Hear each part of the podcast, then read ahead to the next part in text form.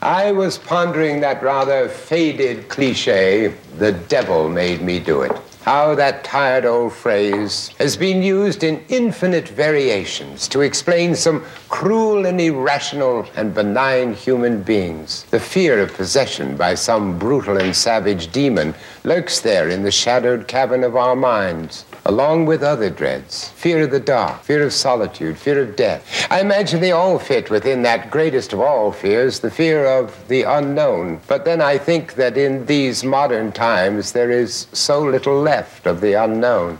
Is not the dark merely absence of light? Solitude, nothing more than sanctuary away from a crowded world, and death, well, it is inevitable, yet there, there be few among us who have not led it a merry chase. But what of demonic possession? Can it not be understood through the science of psychology? Ah, but my musings continue, for if such things can be so easily explained away by enlightened folk such as you and I, what is it that we still fear about them? Hmm? I apologize for my digression, but as you might suspect, it concerns tonight's excursion into the macabre. Producer director Roger Corman's Haunted Palace was released by American International Pictures in 1964. The film is based mainly on an H.P. Lovecraft story, The Case of Charles Dexter Ward, with smatterings of an Edgar Allan Poe poem entitled The Haunted Palace added in for ghoulish spice. Not only does the film deal with possession, but also with necromancy, the black art. In The Haunted Palace, necromancy is used to wreak a horrible vengeance upon a 19th century New England village. But as we shall see, there is danger that this awesome power may also consume he who wields it. Well, my thoughts have run their course for the moment. I, I trust I haven't frightened you away. Oh, but you see, I am, uh, well, I'm a rather rude host. Please forgive me, and welcome to the Haunted Palace. Uh, Court? Yeah, what's up, man?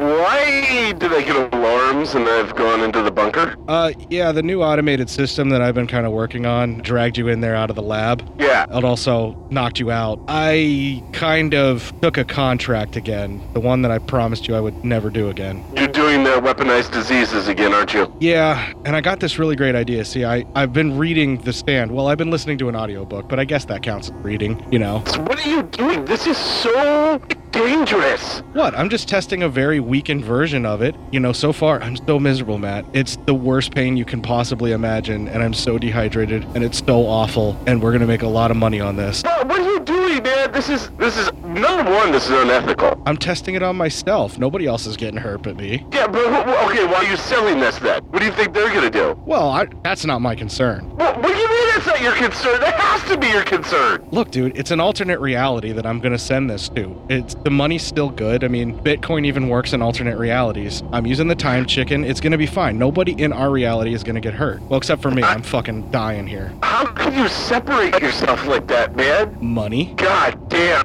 You know what? While I may feel terrible about your morals, god damn do I respect your abilities and your fucking go-getter attitude. Well, I mean, if it's going to take care of everything that we need to kind of pay off all the debt I have for the lab, it's it's worth it. I mean, these sex robots are not paying for themselves; people are stealing them. I know, right? By the way, that's the kind of kid do attitude to help build this reality. Yeah. Well, what are we going to do, right? Are you sending it to the reality where we all wear hats? No, no, no. That's a just ridiculous, stupid place to be. Well, you should though, because hat wearing that psyop is a dick. I would argue that all versions of Matt Psyop are a dick. Shut up. No one's asking for your facts. Look, we got to do this fucking episode because we can't torture people psychologically while I'm being tortured physically from this disease if we don't record something. I know. We gotta get going. Anyone who isn't dead or from another plane of existence would do well to cover their ears right about now. Garbage people. Cinema Psyops. My personal view is that it's nauseating, disgusting, degrading, ghastly, sleazy, prurient, voyeuristic, and generally nauseating. They are unbelievably nauseating. They are the antithesis of humankind. I regard them as disgusting, nasty, horrible, without any kind of merit. I just do not believe that any allegedly cultural activity which strikes at the roots of culture is to be applauded. They represent nothing, to my mind, enduring, decent, or worthwhile. I just do not believe that they contribute anything worthwhile to inflict themselves upon society at large. I would like to see somebody dig a very, very large, exceedingly deep hole and drop the whole bloody lot down it. You know, I think uh, the whole world would be vastly improved by their total and utter non-existence. Cinema Psyops with Hort and Matt.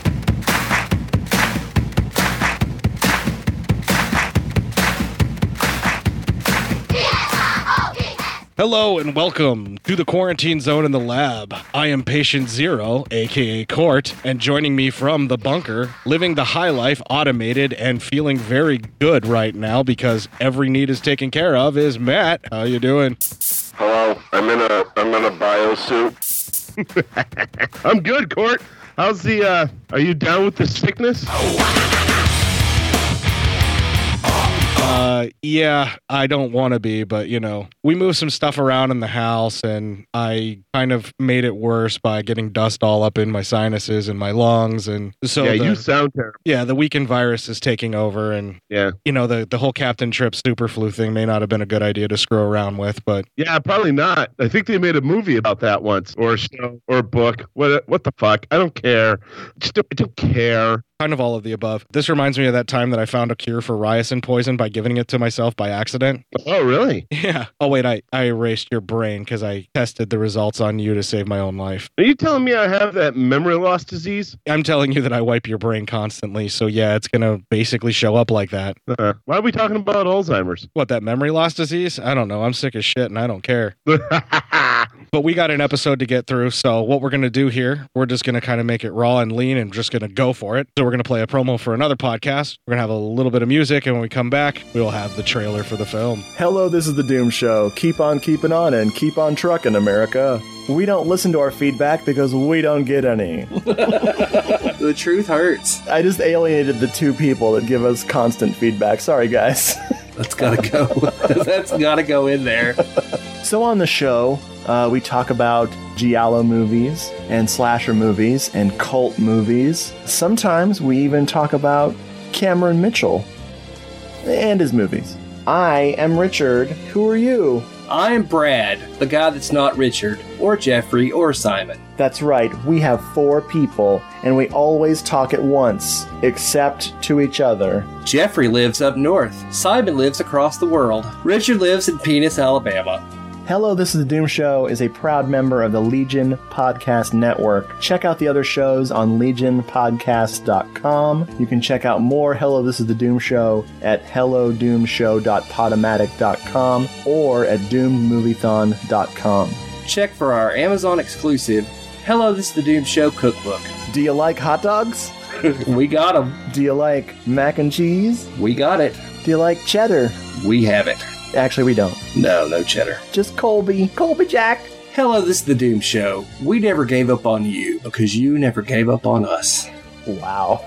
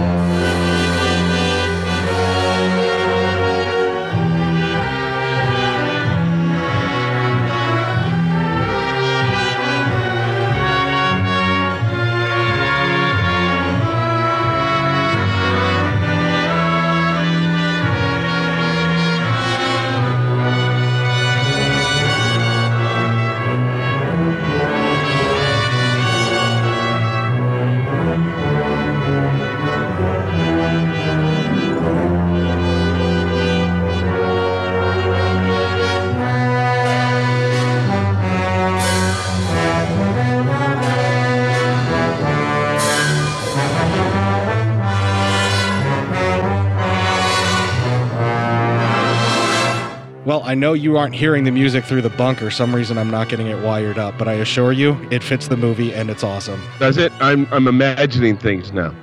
I'm sure that Sounds whatever, great. I'm sure that whatever you picture, it's nowhere near as perfect as me actually pulling the soundtrack out of the film and putting it in right here as we're talking. Probably not, but it's going to be. Yeah, it's going to be the editing magic of the movie world where I put in audio later in post and it makes it sound like professional and shit. God damn. Technology, my friend. It's almost like somebody could uh, accidentally push a button and make an entire island think they're going to be obliterated.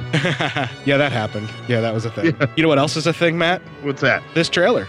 You are invited to an open house where horror will be your host. The Haunted Palace. You, who find a kind of macabre joyousness in the horrifying, will enjoy yourselves as in ecstasy in The Haunted Palace.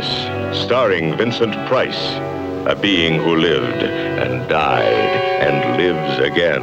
I'll not have my fill of revenge until this village is a graveyard. and intriguing Deborah Paget, whose appealing beauty inflames the blood of the bloodless. Charles, please. Well, I've been very busy, but I'm back now.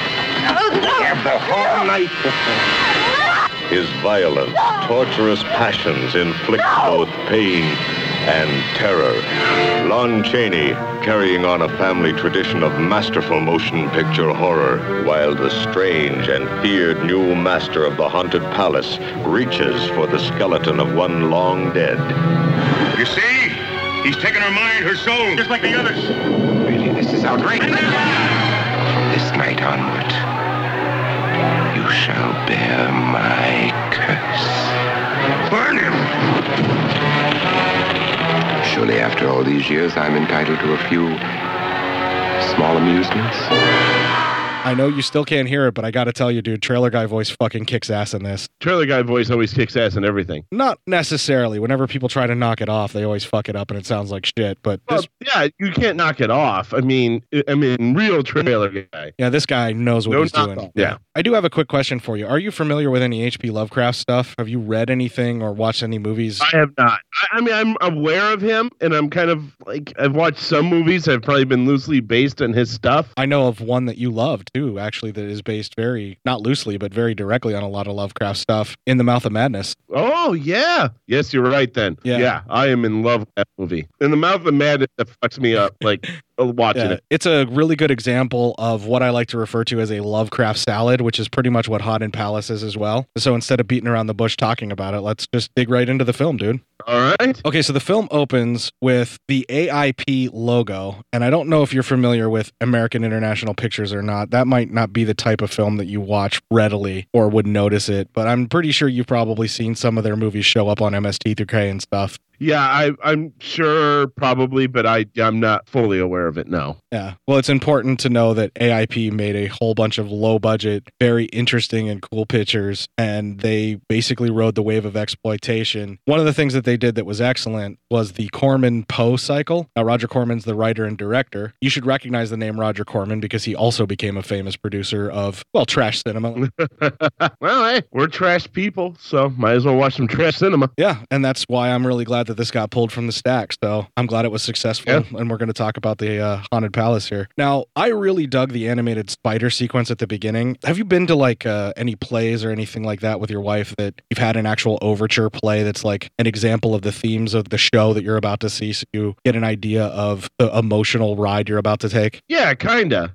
Yeah. Well, that's exactly what this is, where we have these credits over top of that music. It's kind of a, a little taste of what's to come for the the scores and the, the themes of the score. And I yeah. I really dug that. I really liked that they actually did a really kick ass overture. And the way that Corman got away with it is that's how he did his credit sequences. So he kind of killed two birds with one stone. Yeah. And I really That's awesome. I really dug the spider. It looked like it was like a mix of animation and then like a time lapse photography of a spider building a really giant web. True. All right, so the movie title pops up, The Haunted Palace, which is not an H.P. Lovecraft story. That's actually a poem by Edgar Allan Poe. One of the things the producers kind of forced. Oh, I didn't know that. yeah, uh, Corman wanted a little bit of a break. He was really successful making a lot of these Poe films with Vincent Price, and it's some of both Vincent Price and Corman's best work, as far as I'm concerned. And he wanted a little change of pace. He wanted to do something a little different, so he decided to change it up and do a Lovecraft adaptation. And yeah, at the time, the studio seemed like they were okay with it, but then they kind of got cold feet when they were like, "Wait, this has nothing to do with Edgar Allan Poe. The people want the Poe. That's what they know you for, kids." So They want, they want oh, some of that Poe. Give him some of that Poe. They want a Poe boy. they want you to take a giant Poe. Well, he's just a Poe boy from a Poe family. Spare him his life from this monstrosity. easy come, easy go. Yeah. Now, I really love the part where you see the butterfly land into the web and you see the spider's about to make that his, you know, next meal as it fades Yeah. in, you know, and the spider claims his food. That Oh yeah, that's that's really cool. it really sets up the mood of the film and you know you're in for some dark territory when they do that. Yeah, they're gonna. Yeah, you know you're in, you're not in for a happy go lucky time. Unless you're me and you're kind of, you know, masochistic and you like being yeah, you some kind of masochist. Uh, that sounded vaguely racist. All right, so as it fades away from the spider getting his meal, we then fade into a foggy village in the dead of night as lightning strikes. And there's a lot of great animated lightning strikes that accent the scenes, whether to cover the editing or, you know, just kind of accent uh, a, something that somebody says that's supposed to be dire and really like horrific. What's it about uh, horror movies and places just being really stormy? Awful weather this time of year. Well, in this particular case, Arkham is the creation of H.P. Lovecraft, and it's his thing to have Arkham be in New England. And I don't know if you're aware about New England weather, but you know, kind of famous for storms and rainstorms and stuff from the ocean. So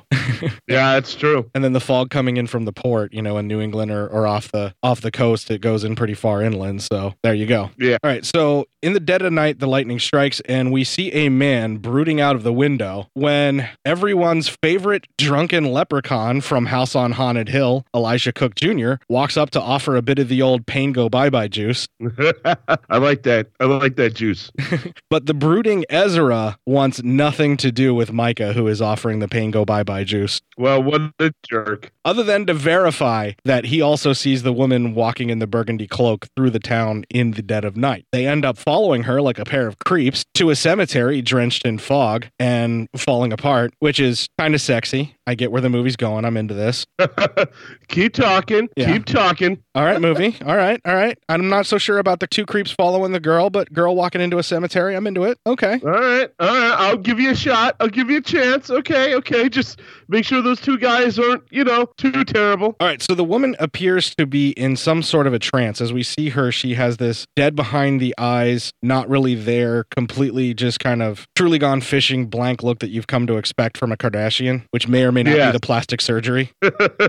and then she approaches these two humongous entryway doors. We then see that this is obviously part of a very vast mansion or a huge, huge building. She is let in after knocking on the door, and that leads us to our first clip. Do you believe me now, Micah Smith? Now that you've seen with your own eyes, do you believe me when I tell you that's the home of Satan himself? After this, the woman's cloak is removed, revealing she is in a nightgown, and the music crescendos when we see Vincent Price as Kerwin. They really did that well, the way the camera kind of pans up and does the undershot to make him look more monstrous, and then the music just dwells right as they reveal him. Yeah. It was incredible. Yeah. All right, so the woman who is accompanying Price, let's just say it, she set my heart all aflutter, and I couldn't stop staring at her. I didn't even mind the extremely long walk through the secret corridors because she was pretty much dead center in the frame, and I could not take my eyes off of her. Yeah, uh, Vincent Price uh, always gets a, a few attractive women in movies uh, with him. So I mean, you know, It's almost like producers pick attractive women only to be in movies and not based on how good of actors or actresses they are. maybe not in those days. Oh, maybe not in these days either. I don't know. And if your Harvey Weinstein is based on how much they submit to your will because you're a stick fuck. If you're Harvey Weinstein, it's if they bought the lie to get him in the hotel room. Yeah. Ugh. ah, Ruins everything. Ugh. what a fat fucking piece of garbage. And that's coming from a fat fucking piece of garbage. So I know what I'm t- talking about. Yeah, but you're a whole different type of garbage. You're a classier type Yeah, of I'm- garbage. Yeah, I'm much classier. I don't I don't do that forcing shit on anything. Number 1, that's wrong. And number two, uh, I am way too scared of women to try to force myself on anybody.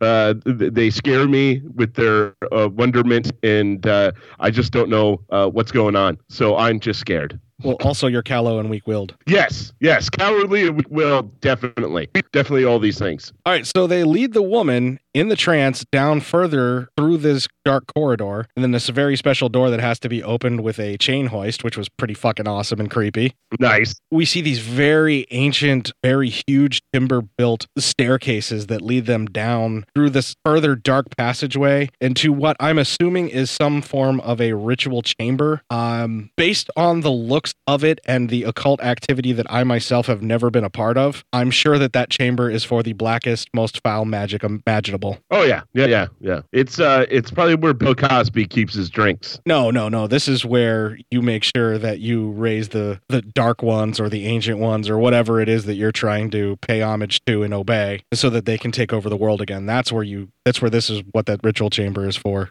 Oh, Donald Trump. I got you. Okay, so I am completely in love at this point as they start to perform the ritual for the woman that I've later found out her name is Kathy Mershon. And I haven't seen her in too much other stuff. She was in like an Elvis movie. That was pretty much it that I recognized her from or that I knew that she was in from obsessively pausing the movie and going through her IMDb and then, you know, Google searching her her name to find images of her to see what she looks like outside of this gothy looking makeup. True story. Kind of the same. They just accented her features with the makeup, which is pretty awesome. Nice. Yeah. All right. So as they're performing this ritual, the very pissed off Ezra leads a group of bigoted villagers who just can't let a man practice his religion in peace. Let's face it, that's what it comes down to. They don't want him to have religious freedom. Well, I I don't I don't know if that's the whole case.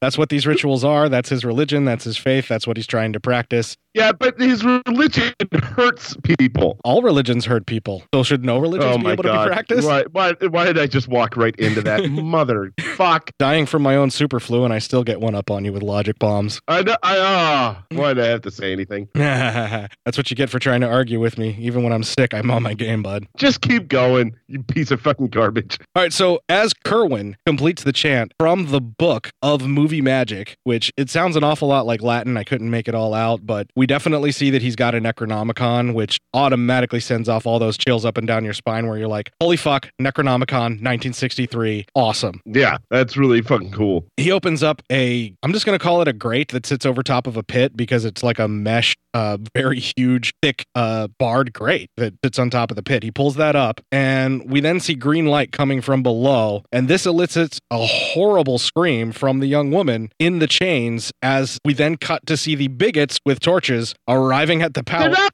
bigots! they won't let him practice his religion. We've been through this. His religion is sacrificing people. All religions No, sacrifice not all religions ma- sacrifice people. Shut the fuck up. Read your Old Testament, dude. Oh my god. Not anymore they don't.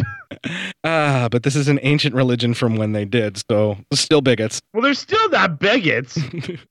All right, so they arrive with torches, the bigots that is, at the palatial Kerwin estate, demanding that he open the door, and that leads us to our next clip.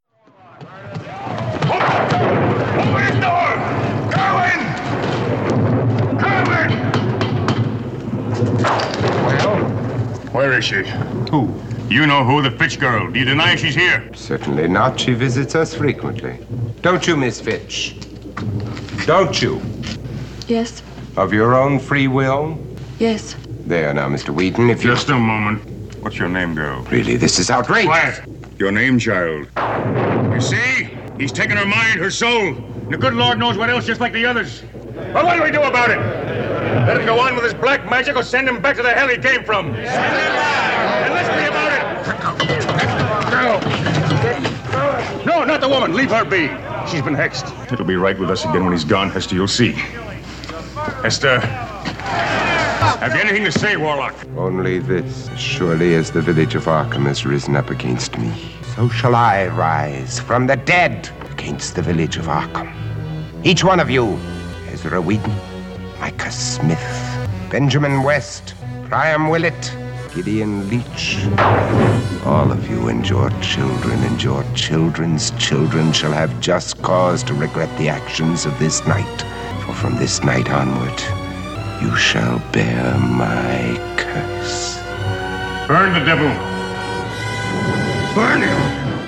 All right, so this whole thing actually comes down to Ezra is super jealous of Kerwin because the lovely Hester, played by Kathy Merchant, loved Kerwin instead of him. She likes the evil, she likes the power, and let's face it, she likes the smell of Kerwin's candy, and she's not into the smell of Ezra's candy. Ooh, mm, going off some ro- aroma aroma based uh, uh, uh, fuckery there. Aroma based romance. It's a thing. Yeah, it's a thing. It's a thing. Thanks, Dave. Thank you, David. All right, so I have a real problem with this. They're essentially burning a man at the stake because a woman doesn't like the other dude. That's essentially what's going on here.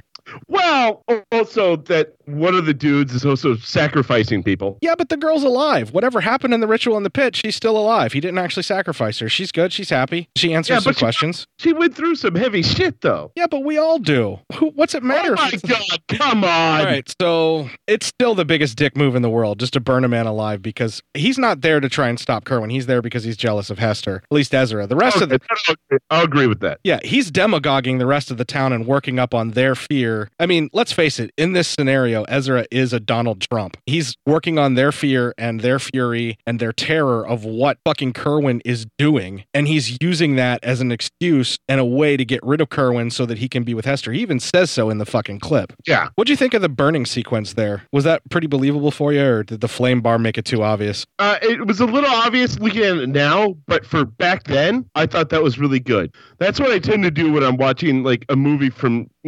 1963.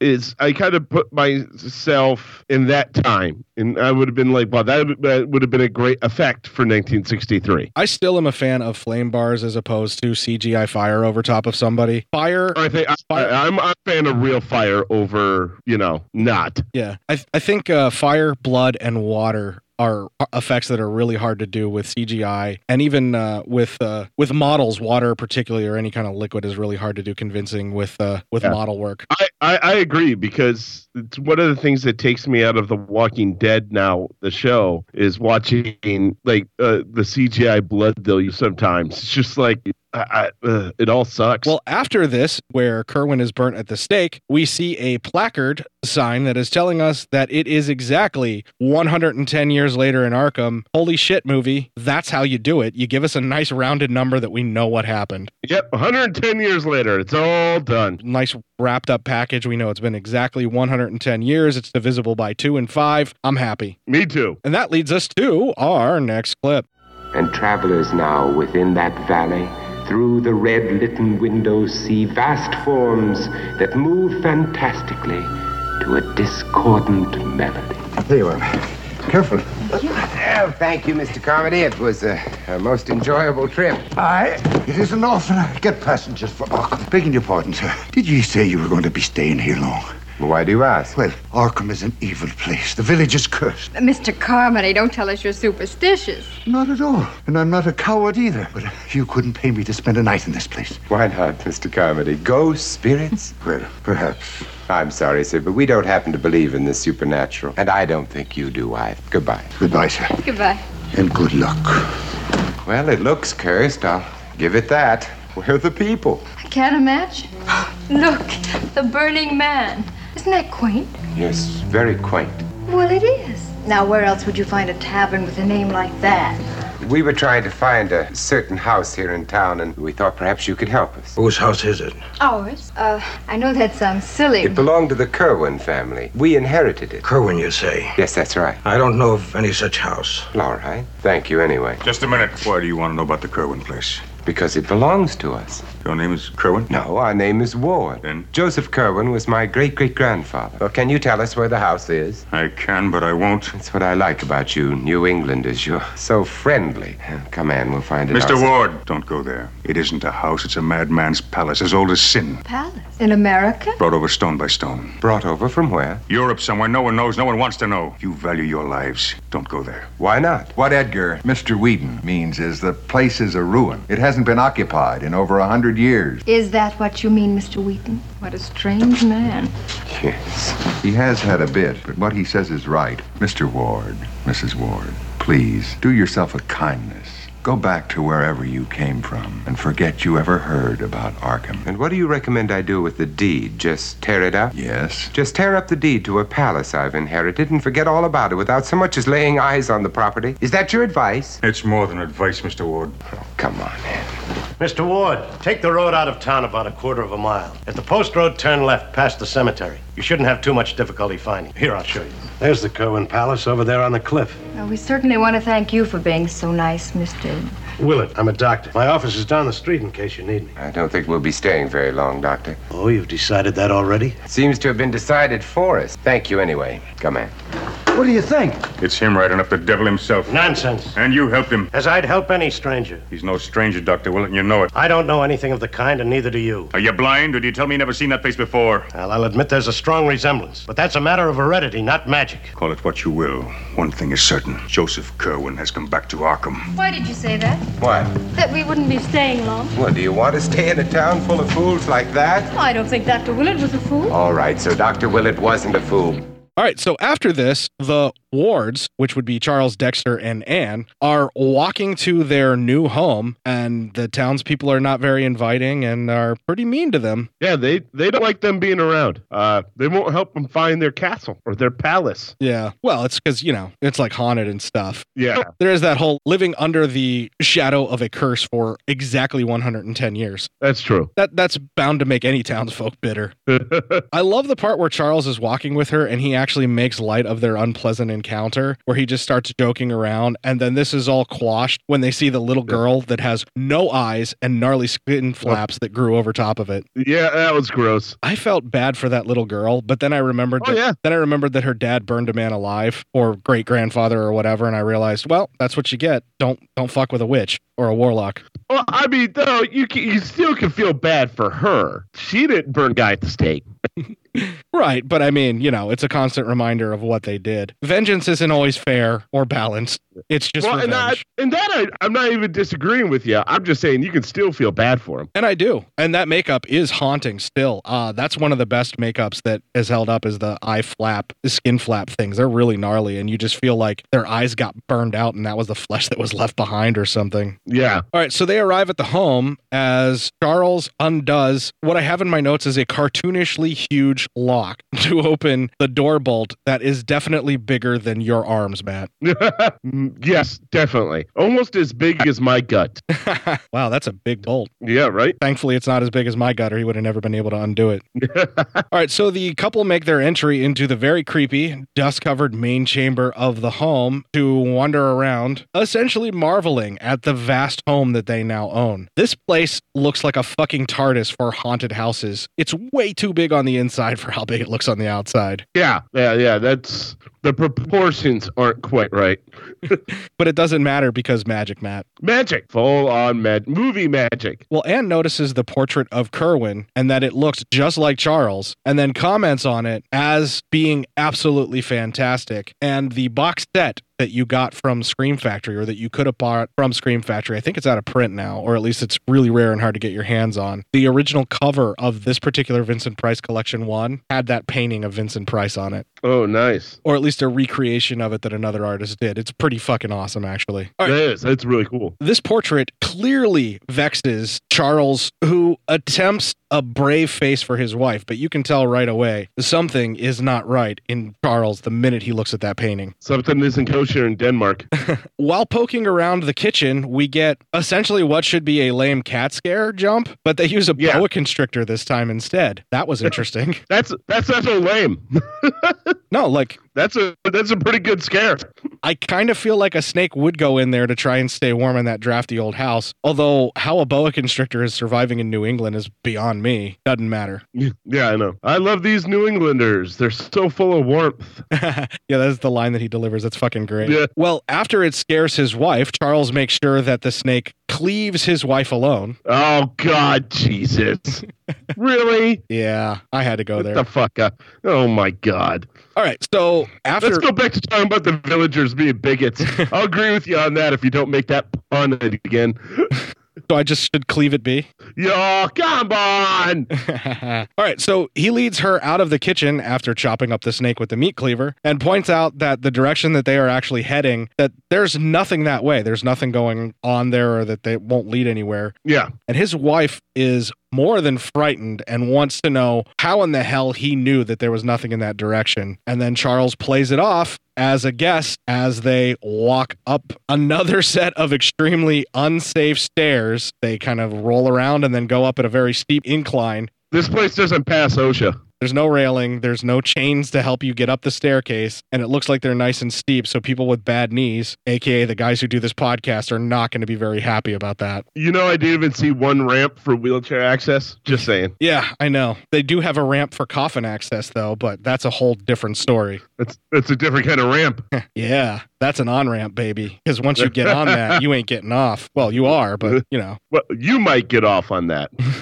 All right, so they end up in a darkened bedroom. Ward then states he will let some light in here. He opens a curtain, and we get another jump scare using an extremely haggard looking Lon Chaney Jr. Man, I think the alcoholism was starting to get to him by the 60s, even. I know they put makeup on him. Because uh, I like alcohol. Are you telling me that's bad? Well, if you bleached his hair out blonde, Lon Chaney Jr. in this movie pretty much looks like you on a daily basis. Oh, yeah, pretty much.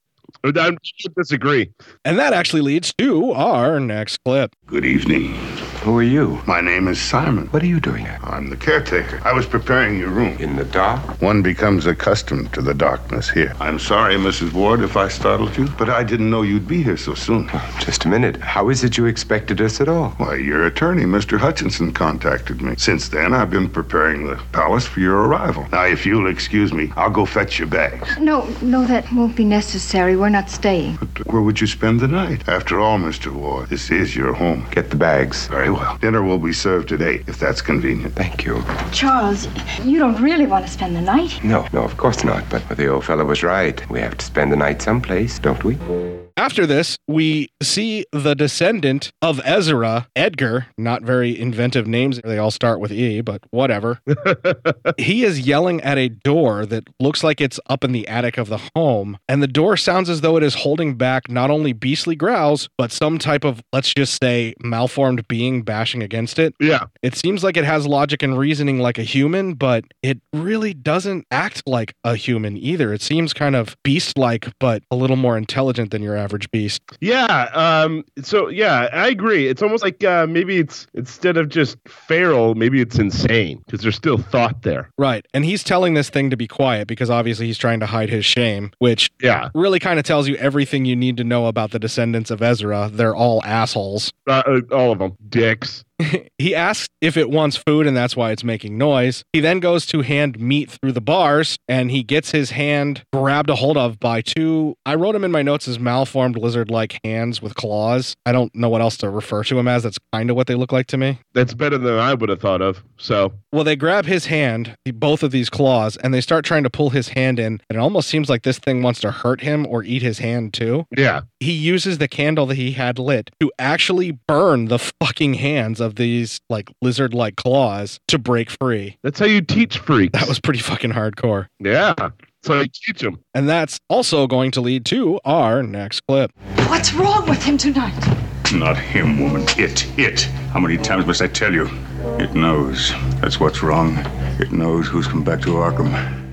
We then see Ward light a fire and stare hauntingly at the portrait of his ancestor Kerwin before lighting a cigar and then doing, I don't know how else to refer to this. He does a 360 turn. At the start of the 360, he's Charles. By the end of the 360, he's all back around again, full on possession, and he is now Kerwin. Yeah. Yeah. That's yeah. That's accurate. It looks as though Lon Chaney Jr.'s character is apprehensively viewing this happening. And then we see the following morning, Anne is all packed up and ready to leave. That's a good decision. Yeah, always a good decision in a haunted palace just to go. Yeah. Get the fuck out. And then she asks her husband if he is ready to leave as well. And that leads to our next clip. I've decided to stay. What? Just long enough to fix the place up. With a little work, it could bring a good price, don't you think? I should imagine. I don't know. And I estimate two weeks, perhaps three, to get things started anyway. Do you mind, Anne? No, not exactly. But I, I can't say it pleases me. Well, then you go home. Charles. Sorry, just that I, well, I, I can't leave now until I find out something. That evening, they are walking through the town and attempt to enter the tavern, but find that it is bolted shut and there is no access. They see the little girl with no eyes and the skin flaps, and then another malformed man who looks like the people from the Eye of the Beholder episode of The Twilight Zone. You know what I'm talking about, where the girl's getting plastic surgery for the perfect face. Oh, and they have the pig, the pig noses. Yeah, that guy, the second guy that they show, looks an awful lot like them, the way that his face was kind of malformed and everything. Yes. It soon becomes apparent that the town is stricken with some type of deformities that are varying across all of them. And the people who have these deformities are slowly lurching at the helpless wards in another trance like state that is broken by the sound of a bell that tolls twice. Once the bell rings twice, they do an about face and just walk away. They just lurch away again. That was creepy as fuck. Good for them. It's Yeah. good. They, they, they may be deformed, but they're active. They're getting out. They're not ashamed to show their faces. No, I've got some fresh hair. Yeah, it was fucking creepy though the way they just lurched at them It very was. slowly. It's Vincent Price. What isn't creepy? yeah. And that leads us to our next clip. Nightmarish, yes, but not a nightmare. They're quite real, I'm sorry to say. But what are they, Doctor? Human beings? Very unfortunate human beings. They were born mutated. You see, Mrs. Ward, it requires an extraordinary combination of elements to form a normal person. In their case, the combination was wrong. They were gathered by Whedon, of course, for the purpose of frightening you away. But why, Doctor? Why should we be treated as though we had the, the plague? Because you do. To these people, at any rate. Understand, Mr. Ward, Arkham is a strange community. You see, it's haunted. Well, not by ghosts, but haunted nonetheless. By fear, and by guilt, and by the memory of a particular night. Particular night. But what is this to do with us? Well, you see, 150 years ago, a man named Joseph Kerwin moved to this village and uh, built this palace. His first wife died in childbirth, so he selected the most beautiful woman in the village and took her for his mistress. Unfortunately, she was engaged to marry an Archimite named Ezra Whedon. You uh, spoke with his descendant yesterday. Oh, the man at the inn. Yes. Well, according to legend, a number of strange things occurred when Kerwin moved into the village. Terrible noises were heard in the night. Young girls were said to have disappeared from their homes, to be gone until dawn, and then reappear with uh, no memory of their whereabouts. Whedon wasted no time in placing the blame directly on this doorstep. He and his coterie of friends claimed that Kerwin was a warlock. Warlock? Yes, one who conjures up the dead. They demanded punishment. And one night, the people of the village marched on this palace, dragged your ancestor into the yard, and burned him.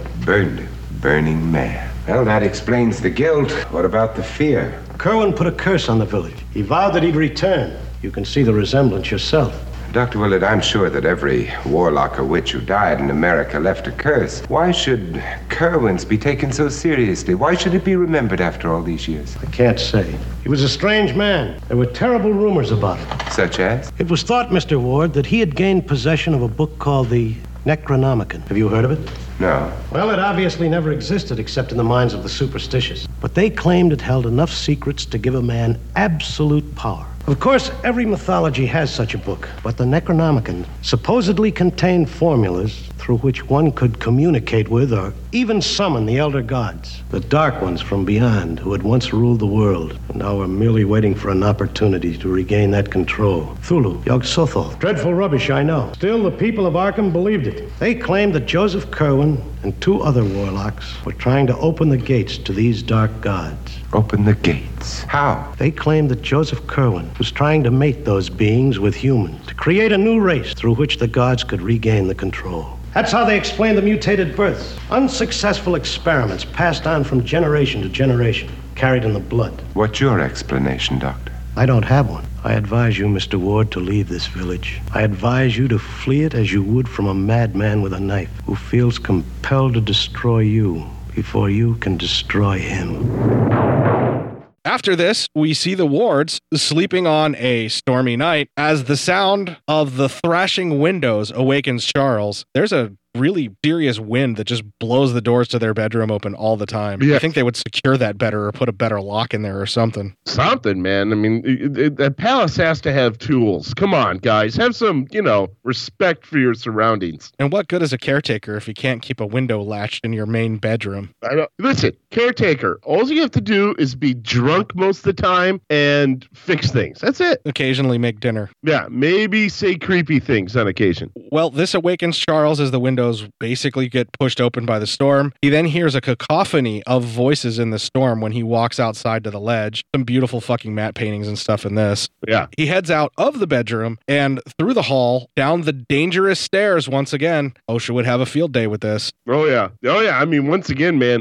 Hey, d- when you're getting a home, don't you have someone check it out? Like when you bought your home, didn't like didn't you have an appraiser come check it out? Well, this is why home inspections happened is because of haunted palaces. Yeah. You need to know what's good and what's bad about your house. Exactly. I bet that place has so many roaches. They're never gonna get. They're never gonna get rid of them. And not just regular roaches, but they have ghost roaches, like haunting oh my roaches. god, the worst is ghost roaches. The worst.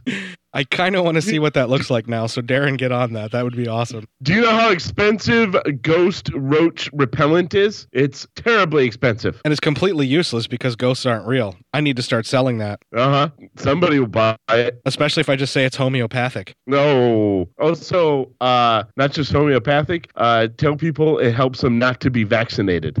All right, so he heads out the front door after walking down those dangerous stairs, and he walks out of the palace, and he ends up walking right to the place where Kerwin was burnt, right up to the same tree, which is still standing and is still charred as fuck. All the while, he's still hearing these voices, and I think that they're supposed to be the voices of the bigots who burned Kerwin alive. That is probably true. He is then jump scared by Lon Chaney Jr., who is your go to jump scare guy in this movie because he does it so fucking well.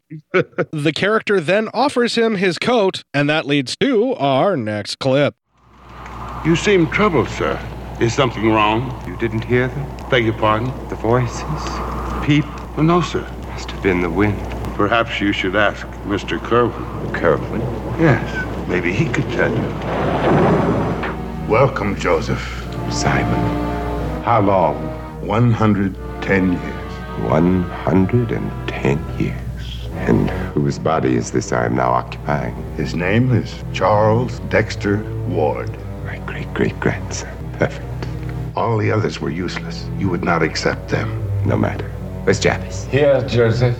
Jabez, my old friend. Well, we three together again. But briefly, I fear I, I, I shan't be able to hold him much longer. He, he fights me.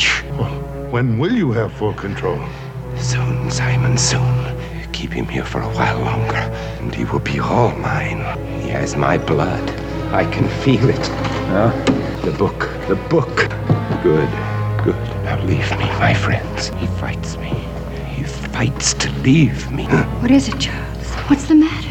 Dear, what are you doing down here? I don't know, Anne. I must have walked in my sleep.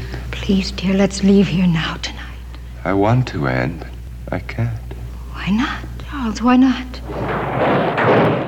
We see Kerwin digging up a grave and then cut from that to Elijah Cook Jr. telling us Kerwin slash Ward has been up there for an entire week. And then they start speculating that he is getting ready for some evil work in our next clip.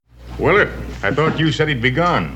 I thought he would be, but you made him feel so welcome he's probably decided to stay for good. Go on, sneer.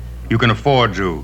You have no half witted thing locked in your attic, and no woman to worry about either. Whedon, I've got this whole town to worry about. The man you fear is dead. Can't you fools get that through your heads? He died over a hundred years ago. He can't harm you or your women.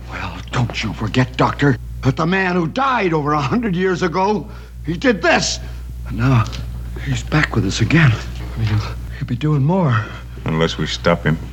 After this, Kerwin and his associates, servants, whatever you want to call them, there's a pair of them, end up carrying a coffin through a secret passageway. But before Kerwin can enter, Mrs. Ward calls for her husband, Charles. So Kerwin turns around and gets snippy with his wife, or at least with Ward's wife, who realizes something is wrong with Charles and that Charles is not quite who he seems to be. Really? What was your first clue?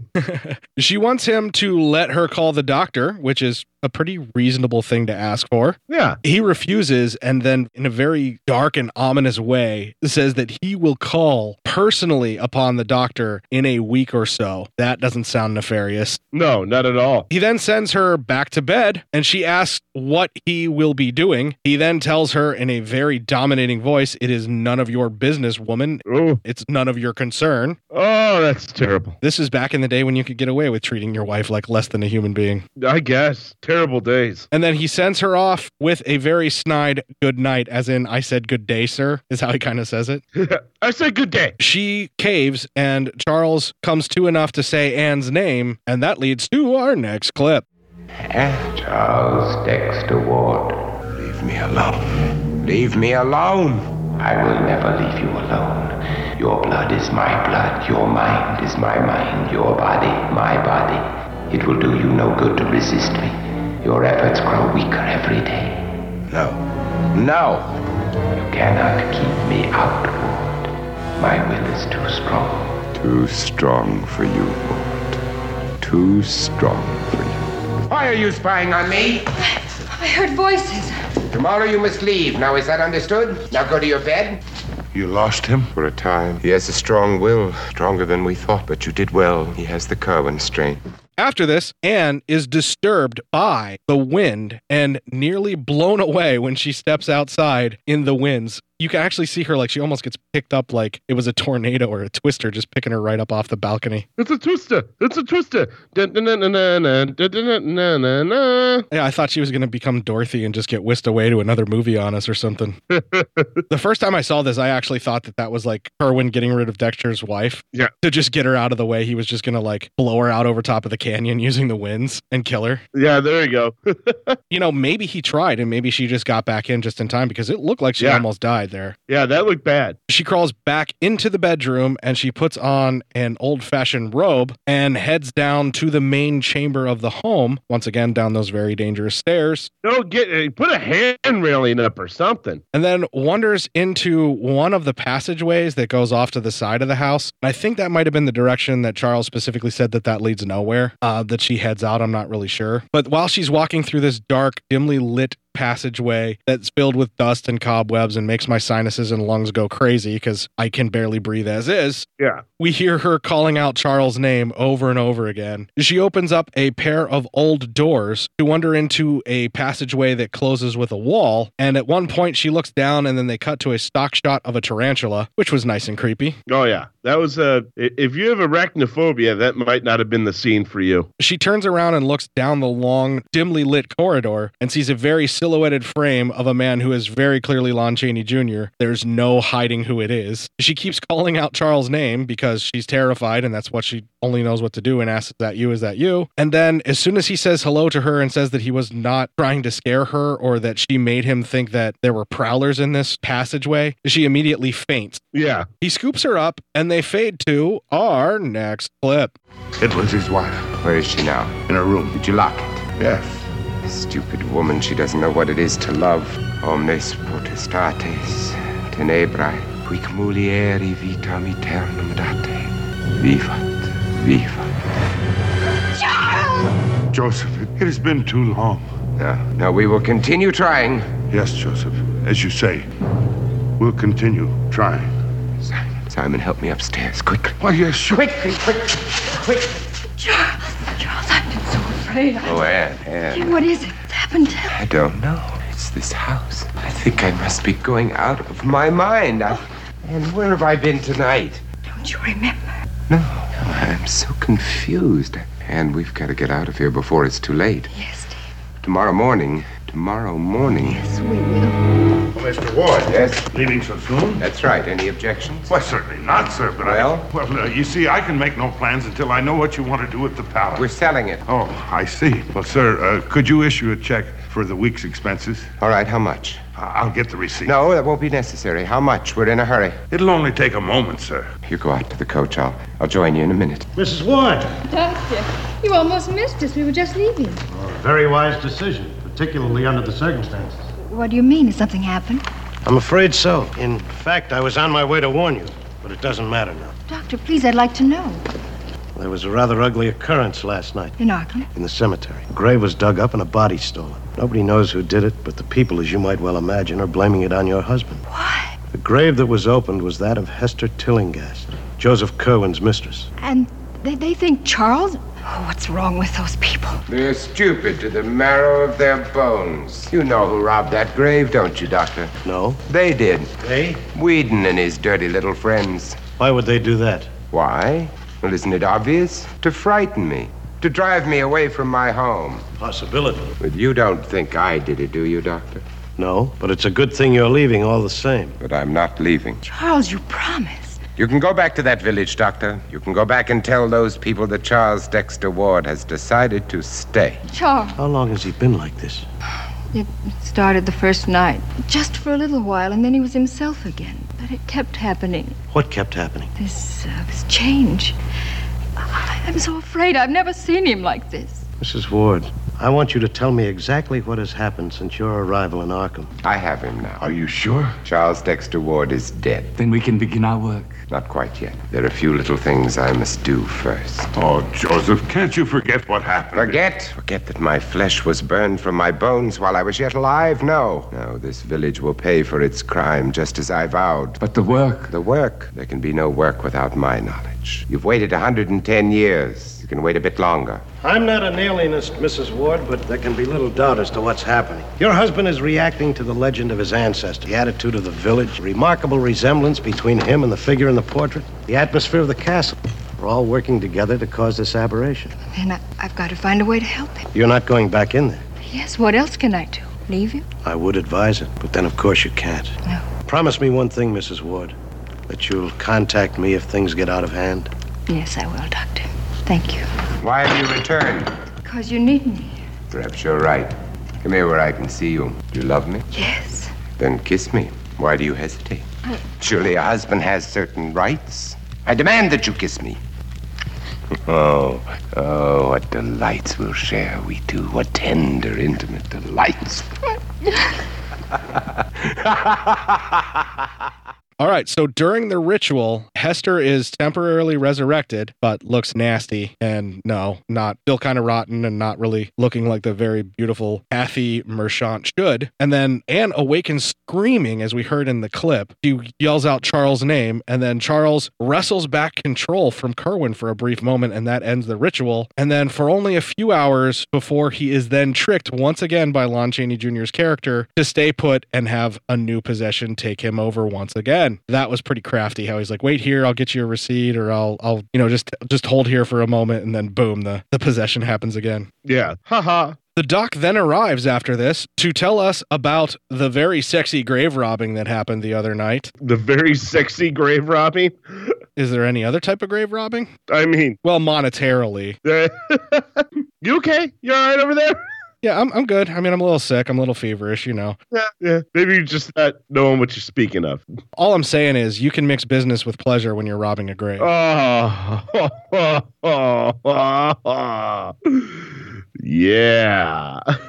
the townfolk are drinking and discussing what digging happened and if Kerwin's lackeys are still around from back in the day, because apparently they may not have died. They're not sure, but they know that he had two people that worked with him. There is yet more talk about burning Charles just to make sure, because they clearly have not learned from what their ancestors did, and they're trying to get some type of retribution for what Kerwin did to the town. And Edgar starts acting like the local town demagogue, proving that it may be hereditary that you're an asshole. Yeah, right? So Edgar starts acting as the local town demagogue, demanding they burn the ward and make Charles pay for it. Oh my god. nice. This is what happens when you write notes with a fever. Yeah, right? You're hallucinating. Let's do this. I had two or three pages where I just wrote the lyrics out to You Give Me Fever for some reason. Really? It's gold, baby. Gold. we then see Edgar leaves the pub and we see someone release the quote unquote creature as Edgar, being drunk as shit, is walking home from the pub. And we see that the locked door is let go. We know who it is. We're not being fooled here, movie. We know what's up. Yeah, yeah, we know. Edgar is drunkenly staggering home. There's a couple of times where the actor does a really good drunk stumble. He almost took it just a little too far where he started swearing at the bush for getting in his way, but it was just Perfect. Yes, quote unquote acting. Well, it was the 60s. He may have actually been drunk, and who knows? Maybe he was a method actor. Yeah, right. Edgar drunkenly stumbles into his home as his deformed child, as far as we can tell, sneaks down the stairs. Drunk Edgar tends to his fire because you want to be warm, and then he stands over the fire and broods worse than Christopher Lambert as he does it. then he hears his progeny making what I assumed was some kind of weird, squishy, gross feasting noises, and I thought maybe he was eating his mom. That would be kind of vicious. Yeah. Although that guy can brood like a motherfucker. That's for sure. He's brooding so hard he doesn't even notice the noises until it's too late. That's that's like Batman level brooding. He looks about the room and the thing emerges from the shadows in the corner, and then the two have a scuffle and a bit of a toss up. They both fall into the fire, and we see Kerwin with his list of names. He crosses off Ezra's name because he's going by the older names, even though it's the descendants. And we see the funeral the next day as Kerwin stops it dead with his presence. Everybody stops to stare at him and is very uncomfortable and scared. Oh yeah. The camera then rests on a very terrified Elijah Cook Jr. and then moves over to show Kerwin. They do that like a couple times where they cut back and forth and then dissolve to Elijah Cook Jr. out walking in a very fancy looking cape and hat. He draws a pistol at the various shadows and noises that he hears around him because he knows he's next and he's terrified. He starts darting his head back and forth, looking before walking past what might be an open door, and we see that it is as Kerwin dumps a flammable liquid of some sort from a bucket onto him and then lights him up. Ooh, pretty. this removes the second name, and they dissolve from that to our next clip. Joseph, have you not gorged yourself enough on revenge? You do not know the extent of my appetite, Simon. I'll not have my fill of revenge until this village is a graveyard. Till they have felt, as I did, the kiss of fire on their soft, bare flesh. All of them. Have patience, my friends. Surely after all these years, I'm entitled to a few small amusements. What, what do you want? What do I want? Merely to exercise my husbandly prerogative. Is there anything so strange about that? Charles, please. I, Please? Please, what, my dearest? Oh, I know. You're upset because I've neglected you, that's it, isn't it? Well, I've been very busy, but I'm back now. We have the whole night before us. Kerwin is really fucking gross as he goes to rape Charles Dexter Ward's wife. Uh, That whole line about, like, I'm allowed a few indulgences or something along those lines because, you know, he's getting revenge. Like, Yeah. what did Anne ever do to him? This is him just being cruel for the sake of being cruel. Oh yeah, definitely. I think he's trying to gaslight her so that he can basically convince everybody that she's crazy and that there's nothing wrong with him. Oh, definitely. The devious bastard. Very luckily, Anne narrowly fights him off, and then he gets upset whenever she hits him or fights back. Clearly, Kerwin is not used to somebody fighting back against him. And this is completely fucking horrible, but at least it doesn't go any further, and Anne is saved from having to endure full on sexual assault. But it's still very clearly a very traumatic event to have the man who supposedly loved her and took care of her do this horrible thing to poor Anne. Yeah. It was pretty uncomfortable to watch, and I know they put that It in there. is. They put it in there for salacious exploitation back in the day. Yeah, probably. They dissolve from this to Kerwin attempts again to resurrect Hester, and I just want to see Kathy Merchant back to the way she was at the beginning of the film, damn it. Come on, movie, be a pal, be a buddy. As the doc arrives at the house to talk to Anne in our next clip. oh, doctor, thank God you've come. Why? What's happened? I don't know. I, I don't know something terrible. Well, where is he? I. Look, Mrs. Ward, you must calm yourself. Then you must tell me everything, sparing no detail. Your life and your husband's may depend upon it. Yes, doctor. Well, well, we were up in the bedroom a short time ago, and and then all of a sudden he. Doctor, you've got to help me get him out of here. This place, it's killing him. Joseph Kerwin, he's killing him. Look at him. Filthy, horrible old man. I hate him. I hate him. I hate him. I hate him. I hate him. Mrs. Ward. I'm sorry, Doctor. That was a stupid thing to do. Yes, it was. How are you, Doctor? Excellent, thank you. Glad to hear it. Oh, this is a pleasant surprise. What brings you here? Nothing in particular. Oh, just looking in, eh? That's right. Do you mind? Mind? No, on the contrary, I'm delighted. And so is my wife, aren't you, madam? Here, a uh, little glass of wine will make you feel better. I don't want any. The doctor and I are going to have a little chat. So, you will just stay here and rest, eh? There you are.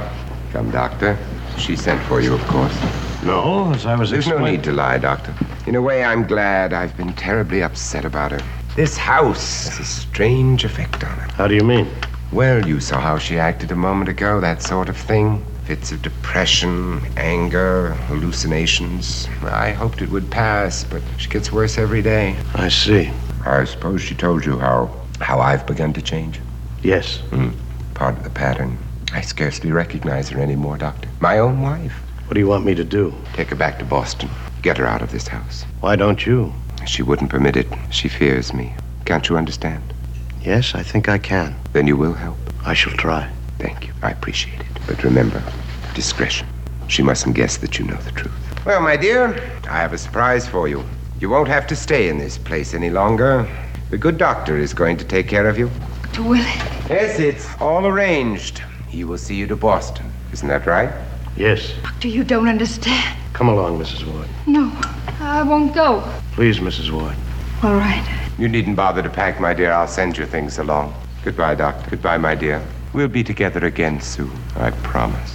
With that, Anne is whisked away by the doctor, and Kerwin enters the secret passageway once again. That is not a euphemism; it's just a hole in the wall. Well, no, that's also sounds like a euphemism. Uh, I don't. I'm I'm stuck in a bunch of euphemisms here. Uh, I can't say corridor. I can't say passageway. I can't say dank or damp or you know open door gateway. He enters. Uh, There's just no way to get around that. Yeah, there's no possible way. He then updates his servants slash associates as to making another attempt that they're going to resurrect his beloved Hester. We then see in the town that Doc and Anne Ward arrive to find a burnt up Gideon, aka Elijah Cook Jr., and we see that the burn up corpse effect is pretty fucking awesome, actually. I really dug that, and it was pretty gross, and they must have spent some time making that work. Yeah, that wasn't half bad at all. That Someone put a lot of work, hard work into it. All of the town is justifiably stirred up at this point, but they jump to conclusions that this burning has to be Charles Dexter Ward, and they are prepared for a good old fashioned lynch mob riot to go get him as the doc takes away Anne back to the palace to try and get Charles out before it's too late. They cut from this to Kerwin attempts to resurrect his lovely Hester and is completely successful. And in my notes, I wrote, and I am just happy to have her back on screen. Yay!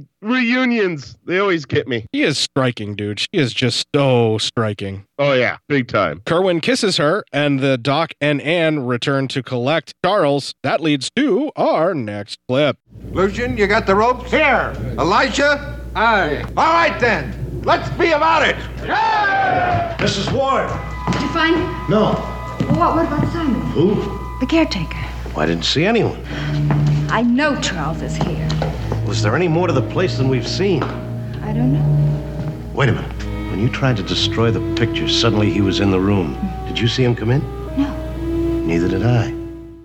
The Doc and Anne look for a secret door. That's not a euphemism. They're actually trying to find where Charles went off to and has been appearing from. Is that code? Yes. The doc finds the semi hidden trigger. I mean, really, if you're kind of looking, you can see it pretty obvious, plain as day. Yeah, it's got it right there in front of your face. It almost said secret door trigger. it almost had a big arrow and a big neon light. Yeah, pull here, open secret door. Yeah. But as soon as they walk in through the secret door, it slams shut on them and they are trapped inside and locked in tight. Things are getting very dire for both of them. And cozy. yeah. All right. They wander off, calling out Charles's full name. Repeatedly, the doc keeps saying Charles Dexter Ward, Charles Dexter Ward, before stumbling onto the door to the ritual chamber we saw earlier in the movie that opens with the block and tackle chain. and then they find an empty coffin after the long descent down those very gnarly, very old giant wood plank stairs. They walk to the covered pit of the ritual chamber, discovering the Necronomicon and the beast in the pit in our next clip. Don't. It's only a book. It's much more than a book. What did you see? What a pleasant surprise. Well, now that you've seen all of the palace, Dr. Willard, what do you think of it? It's quite old, you know. Older than you might imagine. Torquemada spent many a happy hour here a few centuries ago. It was old then. Mr. Ward. Well, I'll admit the furnishings do leave something to be desired, but uh, it has a lived in quality, don't you think? After all, home is where the heart is. Isn't that so, my dear? Ward, listen to me. I'd be happy to, Doctor, but my friends grow impatient. Oh, please forgive me. May I present uh, Miss Hester Tillinghast, Mr. Simon Ord, and Mr. Jarvis Hutchison? I believe you know. They're my associates.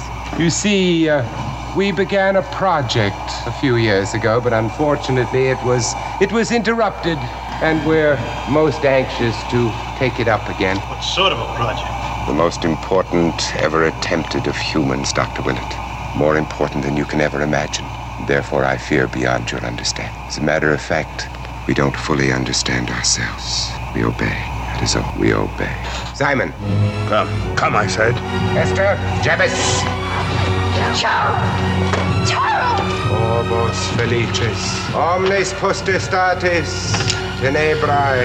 Orbos felices. Omnes principes. With this, the doc is led away at knife point and is tied up in the breeding stocks. I mean, for lack of a better term, that's yeah, that's what they're doing. That's what we're looking at. All right, that's that's uh, that's pretty gross. Um, so that's happening. That no, that's great. That's great. That's great. We're talking tentacle impregnation or fish rape. Something really horrible is happening. Not creepy or gross at all. That's no, that's fine. It's fine. It's like humanoids from the deep level of gross is what's going on with that monster. Exactly. And then Kerwin starts chanting the various spell to bring the beast forth from the pit before opening the pit. And when asked what they are doing to Anne by the doctor, one of the associates replies to the doc, honoring her. We are honoring her, which is apparently code for tentacle slash fish rape, as far as I understand it. Yes, you're you're not wrong. That got really gross really fast, but you know, in their religion, apparently giving birth to a hybrid of the ancient ones is a good thing, but uh, the lady should kind of have a choice. It's all about consent, even when you're mothering the beast from the pit. Yes. As the pit is opened, we see a blurry vision version of the beast. I think they made a quick sculpture that they couldn't animate, so they just did this weird optical effect over top of it to give you this otherworldly feeling and then just kind of, you know, make it quick. Yeah. And they appear to be trying to insinuate that the beast is climbing up out of the pit to get to Anne. And as that is happening, the townspeople become arsonists by immediately breaking into the home and lighting it on fire. Makes me wonder why the fucking ancestors didn't do this in the first place. You burn a man alive, but you leave the house there. Yeah, no shit, right? I guess they were more concerned about real estate and the property values of the town by having the palace burnt to a crisp overlooking the town, maybe? No, something like that. The very next thing that they burn after lighting up some of the tapestries is the portrait of Kerwin, which frees Charles from the control of Kerwin. He rushes down to free Anne and gets the doc to take her away, sacrificing himself, I'm assuming, as Kerwin's associates wrestle Charles down. All of the main chamber is then becoming ablaze. This was some really amazing fire effects. They really lit shit on fire in here. Yeah, n- a lot of good fire effects. I like it. As the doc finds the other mechanism to finally open the door on the other side, he picks up the torch first, then puts it back, and then pulls on the lever or the string that opens the door. But the minute he sets the torch in place, immediately I heard, put the candle back. Put the candle back. All right, so the doc ushers Anne out of the door as he immediately, like a fucking champ and a hero, runs back in to save Charles. Kind of like the doc here. I don't think he deserves any of the punishment that the rest of the town folk are getting. Yeah. He makes it to the pit, and the servants have left Charles there. They've completely disappeared. I don't know where they went. We then see the house starting to collapse in what I'm assuming is stock footage because the parts of the burning chambers were not what was actually there in the other parts of the film, but it doesn't matter because fire and awesome. Yeah, awesome fire. So we're done. Then Doc drags Charles out. But is it really Charles or is it actually Kerwin? You can decide for yourself in our final clip. Are you all right? Yes, thanks to you and to my wife. I don't know how I can ever repay you for what you've done, Dr. Willett, but I intend to try. Charles, uh, are you sure you're all right? Perfectly sure, my dear. Perfectly sure.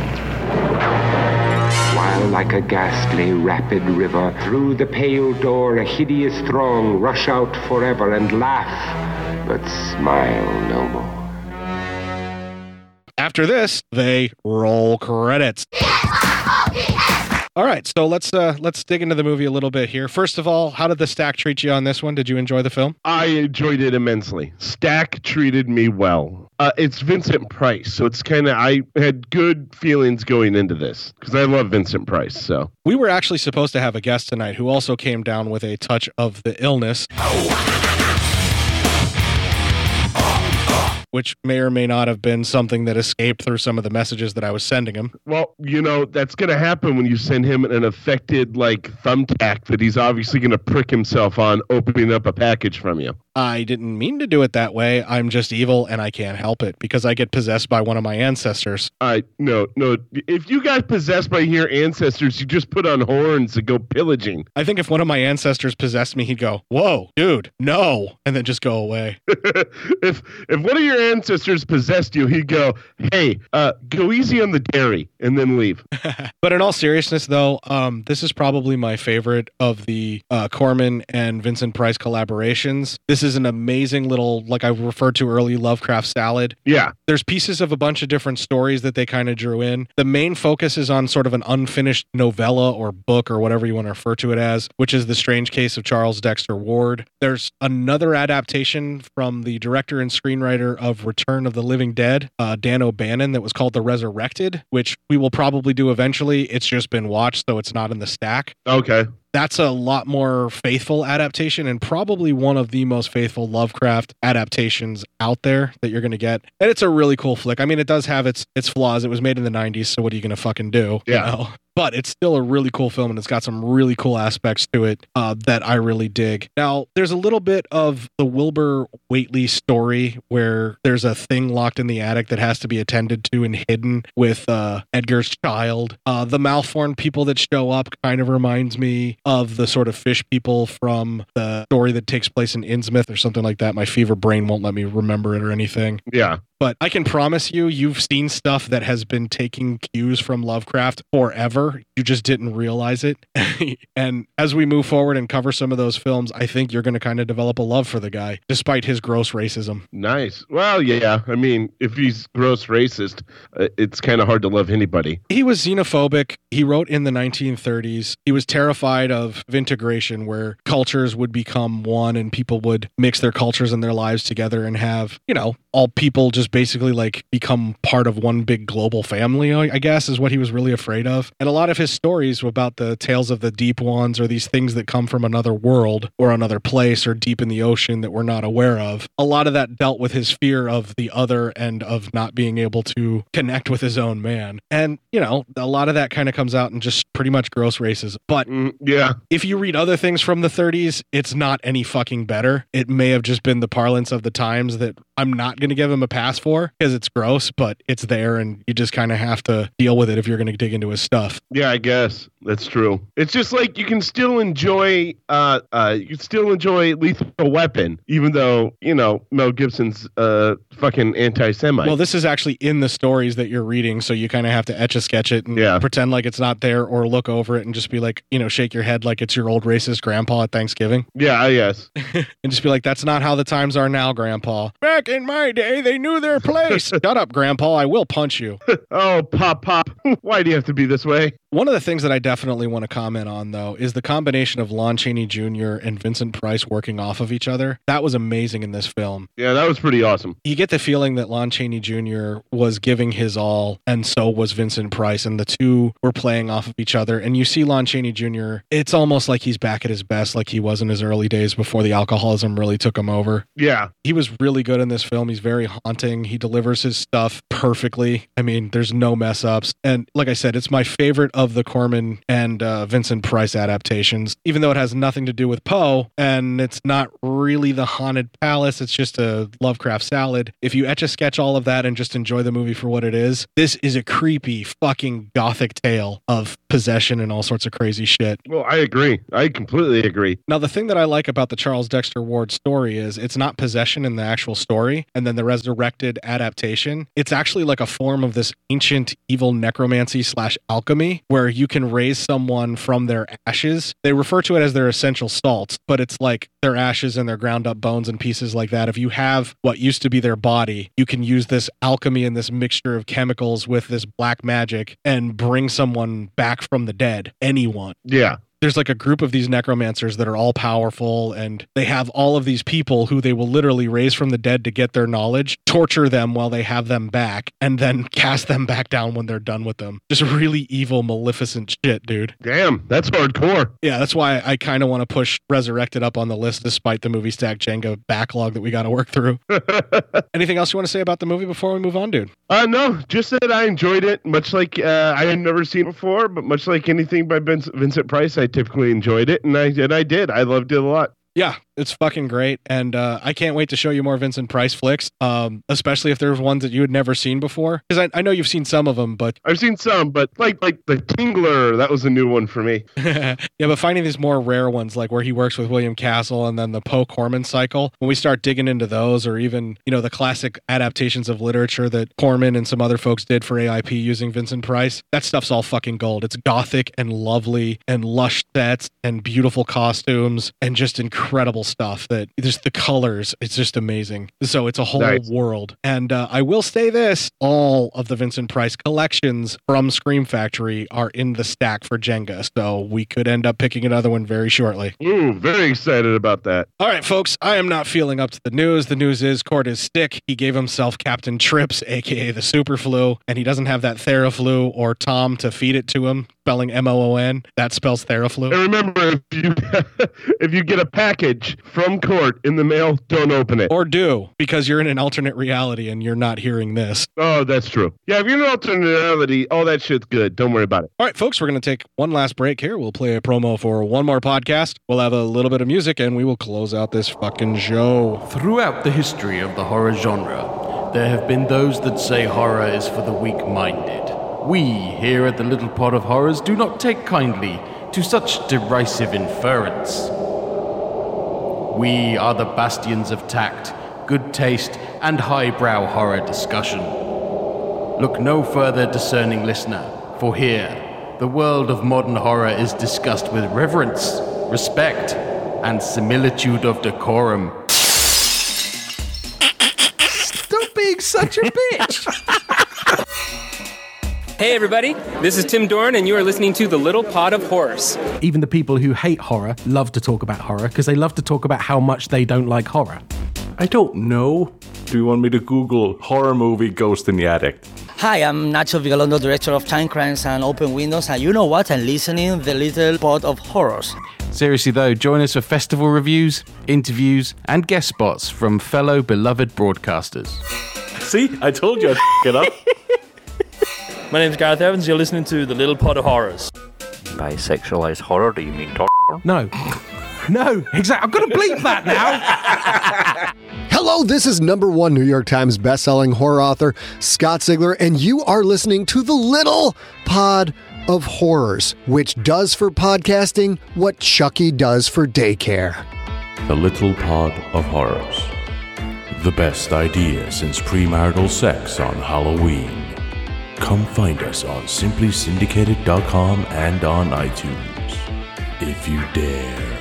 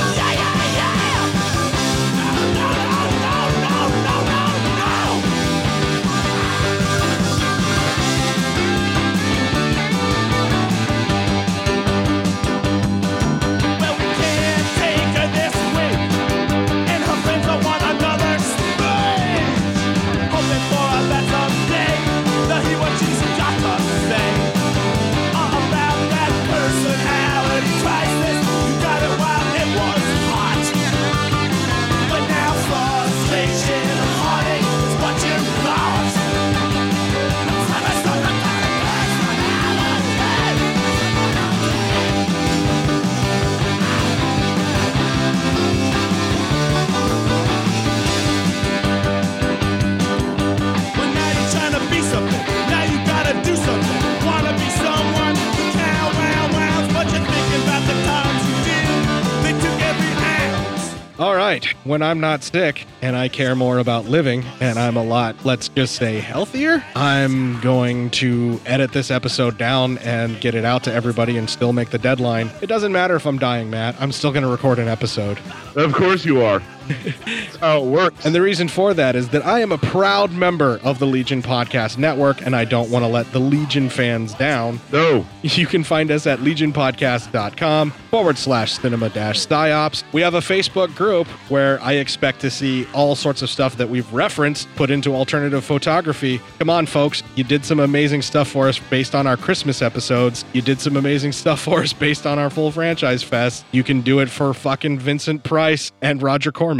When don't they do amazing stuff? That's what I love about our Facebook group. It's Cinema Psyops on Facebook. Guys, go join the group. It's a shitload of fun. We're all demented. We're all team garbage people. It's awesome.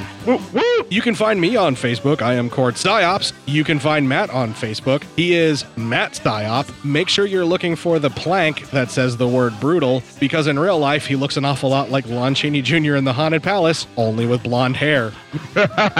yes. You can email feedback to Matt, ziopmatt at gmail.com. Let him know that he really didn't have to do a lot of work this episode. Even though Court was sick, he pulled it out.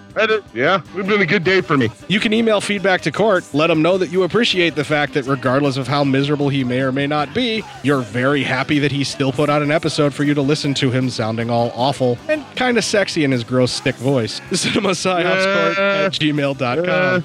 The sexy part, you're pushing a little bit. You're pushing. You can twit a couple of tweets, do a couple of twats. I'm at court underscore psyop. Matt is at psyop Matt. We've asked for it. We haven't got it. So send us some cute, fluffy pictures of cats or, you know, puppies or kittens or puppies and kittens playing. Yeah. But we still want to see hot Mm. people new. Aw, that too. That too. In fact, that first, and then the puppies and kitties, because we need eye bleach for after, you know, y- we feel shame. for the things that we do or when we look in the mirror. All right, folks, I'd like to thank you so much for downloading and listening to this episode. We're here for you every week. If you're here for us, kick the fuck out of this week and make it your bitch.